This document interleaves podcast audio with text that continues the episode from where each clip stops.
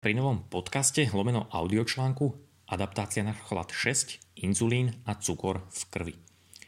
Je inzulín skutočne hormón, ktorý sa stará iba o cukor, jeho prechod z krvi do bunky? Alebo je to hormón, ktorý vníma teplotu a svetlo, aké je okolo nás? Ak je odpoveď áno, ako to potom dokáže a aký proteín alebo aminokyselina mu v tom pomáha? Tu je krátky sumár dnešného článku. Prečo máme v krvi albumín a čo tam robí? Ako reagujú aminokyseliny v našom tele na pH či svetlo? Aké tri aminokyseliny patria medzi aromatické? Čo obsahuje veľa materské mlieko? V čom je výnimočný tyrozín? Akú úlohu zohráva UV a pH pri melaníne, strese, dopamíne, ale aj inzulíne? Je naozaj naše telo závislé na teplote, ale aj svetle? A ešte o mnoho viac. Krv, albumín, aromatické aminokyseliny a UV. Inzulín je veľmi dôležitý hormón, o tom nie je pochyb, no ty už vieš, že tým hlavným hormónom v tele je leptín. Z predošlých článkov vieš, že leptín je našim počítadlom elektrónov a zároveň priamo alebo nepriamo ovláda aj naše ďalšie hormóny, a to vrátane inzulínu. Tiež by si už mal vedieť, že svetlo reaguje iba s elektrónmi. A keďže sa leptín o elektróny zaujíma, možno príroda využíva chlad aj na to, aby pozmenila prácu aj inzulínu. To znamená, že možno to, čo bežne o inzulíne vieme, nie je úplne celá pravda. Možno je to v hre o mnoho viac. A možno to taktiež súvisí s chladom, ale aj tým, že naše telo pracuje rozdielne v chlade ako v slnečných mesiacoch. Teraz sa na moment zdanlivo odbočím od témy a venujem pár riadkov biochémii, no hneď sa vrátim k ľudskej reči, pretože potom lepšie pochopíš tomu, akú úlohu inzulín skutočne má a ako to súvisí so svetlom, ale aj chladom. Poznáš proteín albumín? Ak si sa niekedy venoval výžive, prípadne medicíne, tak predpokladám, že áno. Ja si ho napríklad pamätám ešte z čas puberty, kedy som si kupoval rôzne doplnky výživy, BCAčka či proteínové prípravky, pretože albumín bol v nich často spomínaný a bol to jeden z benefitov pri konzumácii napríklad vaječných bielok. Albumín je však proteín, ktorý máme aj v tele a napríklad v krvi tvorí veľmi veľkú časť. Dôvodov, prečo je v našej krvi albumín dôležitý, je viacej, no to, čomu sa dnes budeme venovať, je jeho zaujímavá vlastnosť. Albumín totižto absorbuje UV svetlo a jeho absorpcia sa ešte aj mení v závislosti od teploty, ale aj pH. Nezabúdaj, že pH odzrkadluje koncentráciu protónov v danom roztoku.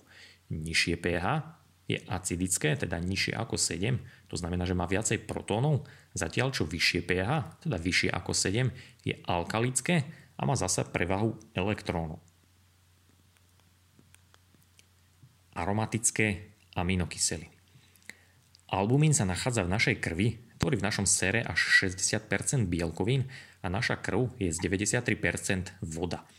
V krvi sa tiež prepravuje veľa vecí, vrátanie glukózy, masných kyselín, minerálov, vitamínov a tak ďalej. A práve albumín je niečo, čo pri ich preprave napomáha.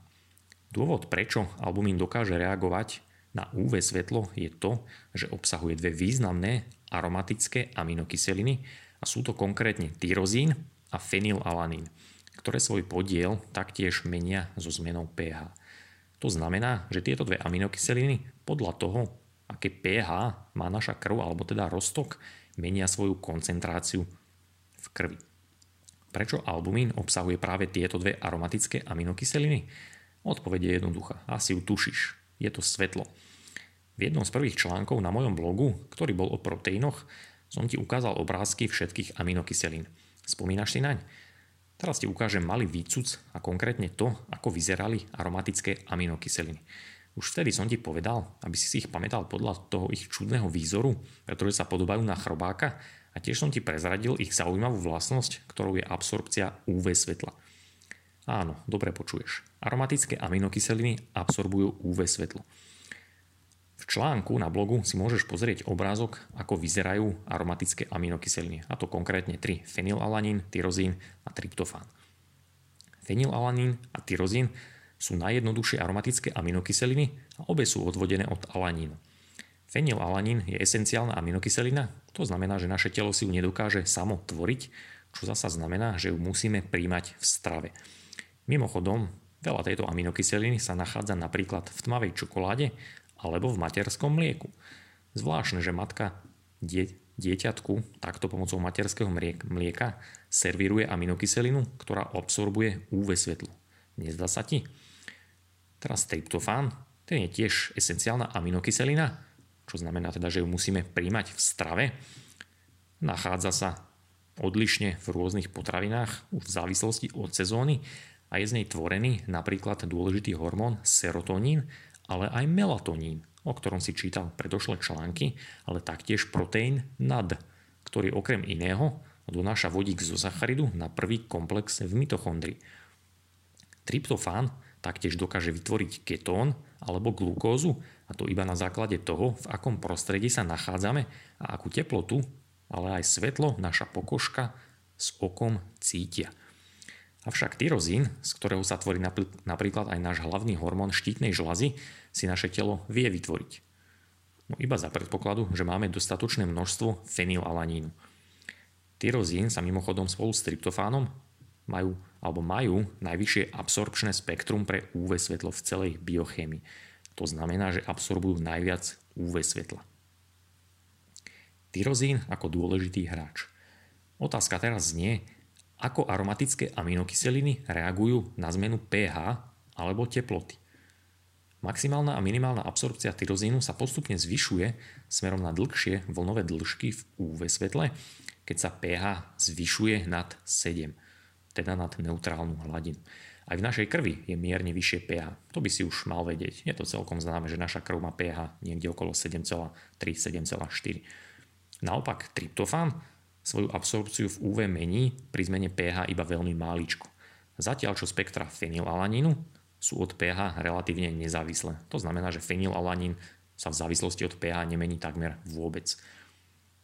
Toto znamená, že iba tryptofán svoju absorpciu mení do veľkej miery podľa pH. Asi sa teraz pýtaš, prečo ti hovorím takéto detaily a ako to súvisí s inzulínom. Hneď sa k tomu dostaneme, no najskôr si spomeň na to, čo som ti v minulosti písal v článku v úvode o ohreve vody.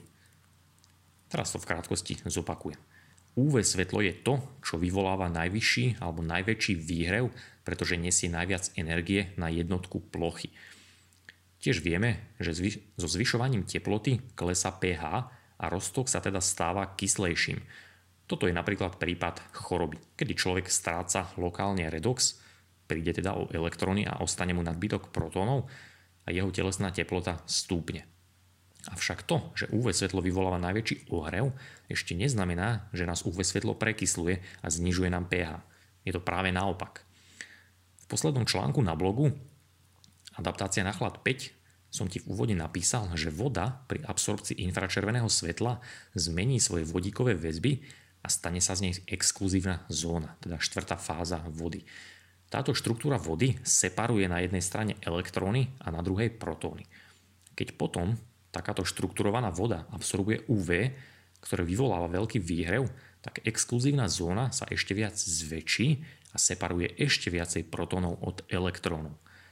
To znamená, že exkluzívna zóna takto nadobudne paradoxne vyššie pH, práve preto má aj naša krv pH vyššie ako 7 a zároveň takýmto spôsobom pri absorpcii UV svetla naša krv vylúči ešte viacej protónov, ktoré sa začnú o seba trieť a uvoľnia nejaké teplo. Presne takýmto spôsobom aj naša krv vďaka slnečnému svetlu nadobúda svoj redox, ktorý vytvorí dostatok exkluzívnej zóny na okrajoch našich kapilár, alebo teda stien, kade prechádza krv.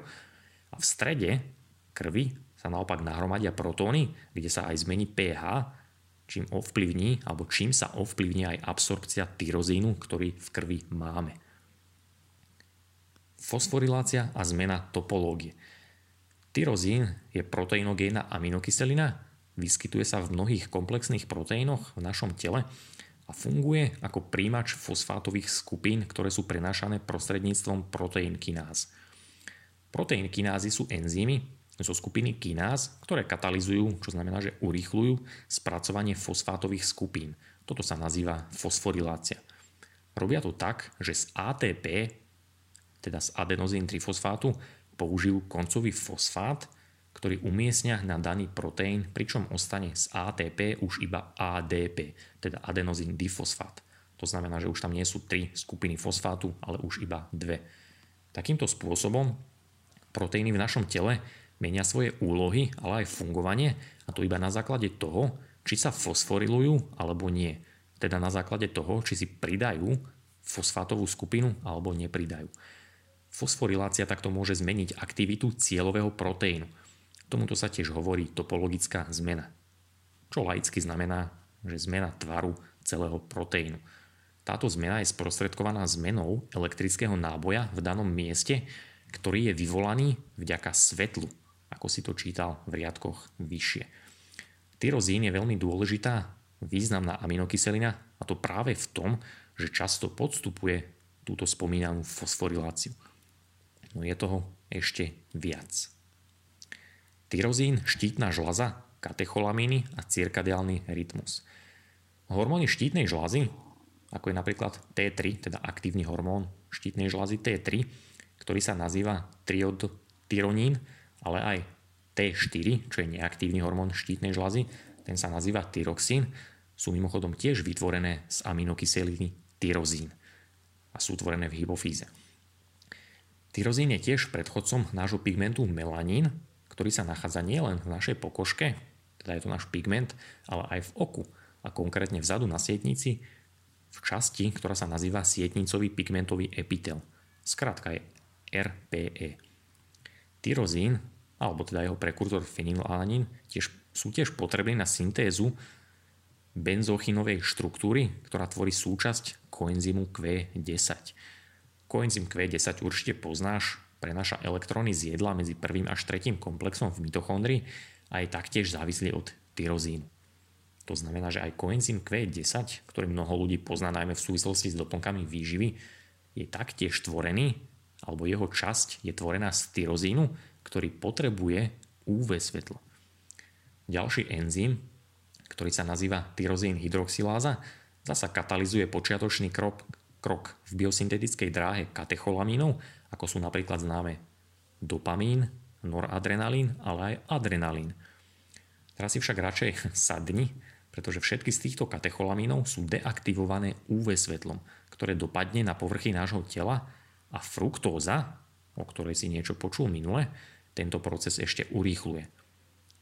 Čo ti to ako lajkovi hovorí? Malo by ti to povedať toľko, že matka príroda s evolúciou sa museli postarať o to, aby vďaka lokálnym podmienkam, teda svetlu a teplote, vedeli regulovať fyziologické, ale aj behaviorálne funkcie živočíchov. To znamená, že na základe toho, kde sa živočích nachádza, aké svetlo a teplotu jeho telo zachytáva, mu dokážu regulovať napríklad dôležité neurotransmitery, ale aj stresové hormóny a teda vedia regulovať to, ako sa živočích správa.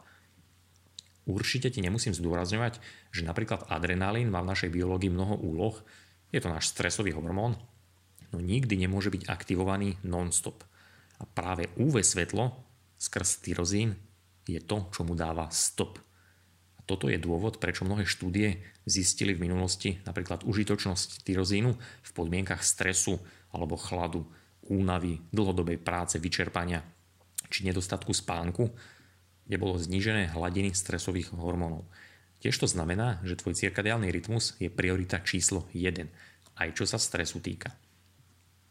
V danom článku na blogu si môžeš kliknúť na odkaz, v ktorom sa niečo zaujímavé k tejto téme ešte dozvieš.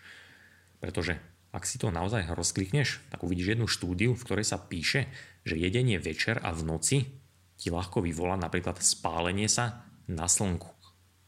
Je to celkom zaujímavé, no keď si dobre vypočuješ ešte raz to, čo som povedal, teda to, ako UV svetlo ovláda aminokyseliny v nás, tak potom ti dôjde, že naozaj aj jedením v noci si narušíš svoj cirkadiálny rytmus a následne, keď povedzme pôjdeš von na silné slnko, tak sa ľahšie spáliš a ublížiš si pretože tvoj cirkadiálny rytmus a teda aj solárny mozol nebudú správne ovládaní. Tyrozín, inzulín a teplota. Teraz sa dostávam k pointe dnešného článku, ktorým je inzulín a hladina cukru. Každý dnes vie, že inzulín je dôležitý hormón, ktorého hlavnou funkciou je v úvodzovkách vpúšťať do bunky nutrienty na čele s glukózou. Otázka však znie, ako sa bunka zbavuje inzulínu. Čo rozhoduje o tom, kedy sa inzulín vylúči a kedy sa jeho množstvo naopak zníži? Niečo tu predsa musí byť.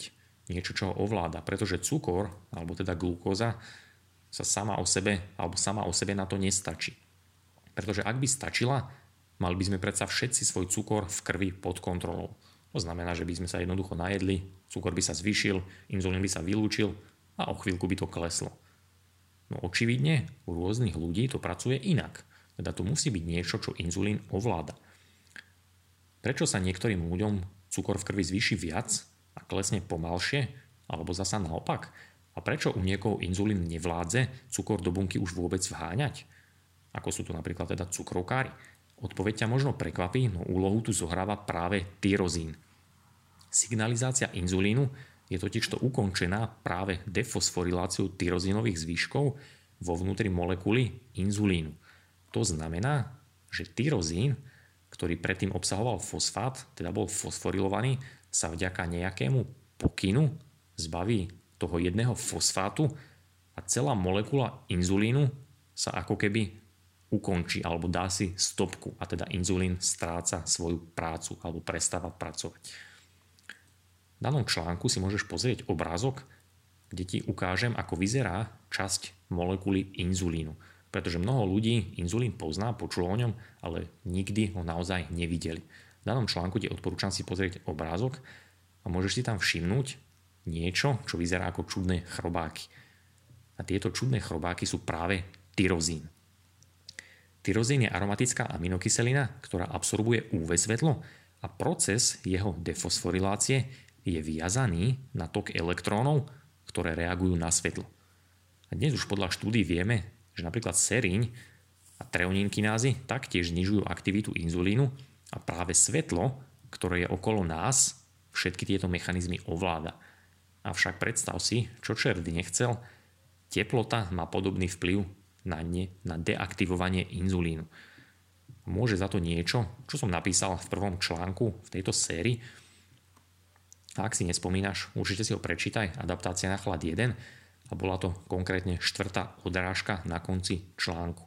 Nejdem to teraz spomínať, schválne som to len takto naznačil, pretože odporúčam ti to pozrieť, možno ti to opäť niečo ďalšie naznačí. Teplota, inzulín a nemrznúca zmes. O tomto som písal už viackrát, no je to extrémne dôležité a preto to napíšem, alebo teda poviem znovu aj teraz, keď máš ďalší kontext. Akútny chlad zvyšuje cukor v našej krvi a robí to práve vďaka tomu, že deaktivuje molekulu inzulínu, ktorý tak skrz svoj receptor prestane glukózu vháňať do bunky, čo znamená, že ju ponechá v krvi. Pre istotu to ešte zopakujem. Keď sme v chlade, pri akútnom chlade a naša pokožka ho cíti, tak inzulín sa deaktivuje, čo znamená, že nám schválne ponechá väčšie množstvo glukózy v krvi. Toto je pre nás veľmi dôležité, pretože cukor v krvi, ako by si už mal vedieť, pôsobí ako nemrznúca zmes. Mimochodom, tieto zaujímavé skutočnosti zistil Gilbert Link, a to ešte v minulom storočí, kedy prišiel na to, že napríklad inzulín sa správa inak, keď teplota klesne pod cca 16 stupňov Celzia. Chlad nás takýmto spôsobom schválne znižuje činnosť inzulínu, jednak aby nám v úvode ostal cukor v krvi zvýšený a pomohol nám teda chlad zvládnuť, no tiež vďaka tomu dokáže deaktivovať inzulínové receptory a časom im navrátiť ich citlivosť. A UV svetlo to zase robí trošku odlišným spôsobom, pretože ovláda kedy sa inzulín aktivuje a deaktivuje a robí to práve vďaka tyrozínu, ktorý sa nachádza v centre tejto molekuly. Teda tyrozín sa nachádza v molekule inzulínu a tyrozín reaguje na UV svetlo, vďaka ktorému sa následne inzulín ovláda. Toto, čo som ti práve povedal, znamená toľko, že naša biológia je ovládaná tak, alebo je ovládaná svetlom, ale aj teplotou. Záver a zhrnutie. Schválne ti odporúčam pozrieť si daný článok aj na blogu a obrázky, ktoré v ňom sú, pretože na konci je obrázok hrozná versus človeka, ktoré sú v zime. V obrázku sa píše, že hrozno, na rozdiel od človeka, nemá možnosť voľby a čeli dôvodu, pre ktorý sa mu cukor v krvi zvýšil. Hoci hrozno nemá schopnosť naozaj myslieť, zdá sa, že je inteligentnejšie ako človek, pretože vie, že v niektorých situáciách potrebuje vyšší obsah cukru a zníženie množstva vody na to, aby prežilo. Tiež vie, že ak by si pichlo inzulín, aby sa teda cukru zbavilo, zahynulo by. Ľudia na tieto primitívne fakty zabúdajú, no neuvedomujú si, že to má svoj zmysel. Náš druh, teda Homo sapiens, má vo svojich génoch totižto cukrovku zakódovanú a schválne, pretože nám to v minulosti pomáhalo prežiť a chlad nám pomáha, dá sa povedať, dodnes.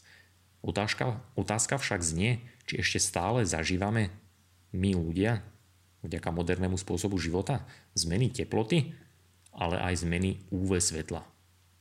Musíš si odpovedať sám. Ak sa ti tento dnešný článok, lomeno podcast páčil, budem rád, keď mi dáš vedieť, prípadne nejakú spätnú väzbu.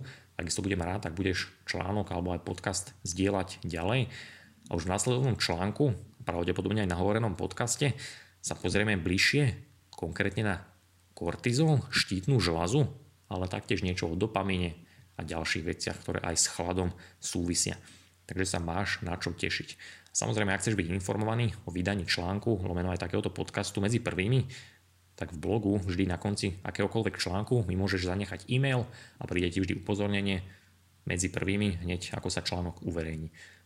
Samozrejme, ak chceš byť alebo ak chceš napredovať trošku rýchlejšie, prípadne ťa zaujímajú všetky tieto veci, o ktorých píšem viacej, odporúčam ti pozrieť moje knižky, na webe nájdeš informácie, alebo taktiež sa môžeš pridať medzi premium členov, s ktorými sa posúvame, dá sa povedať, trošku rýchlejšie, pretože máme aj spoločné webináre, kde sa týmto všetkým veciam venujeme, dá sa povedať, viacej do taktiež podľa záujmu ľudí, taktiež máme spoločné Q&A webináre, takže možno sa ti to môže páčiť, ak ťa tieto informácie zaujímajú. Ďakujem ti za pozornosť a počujeme sa pri nejakom ďalšom podcaste.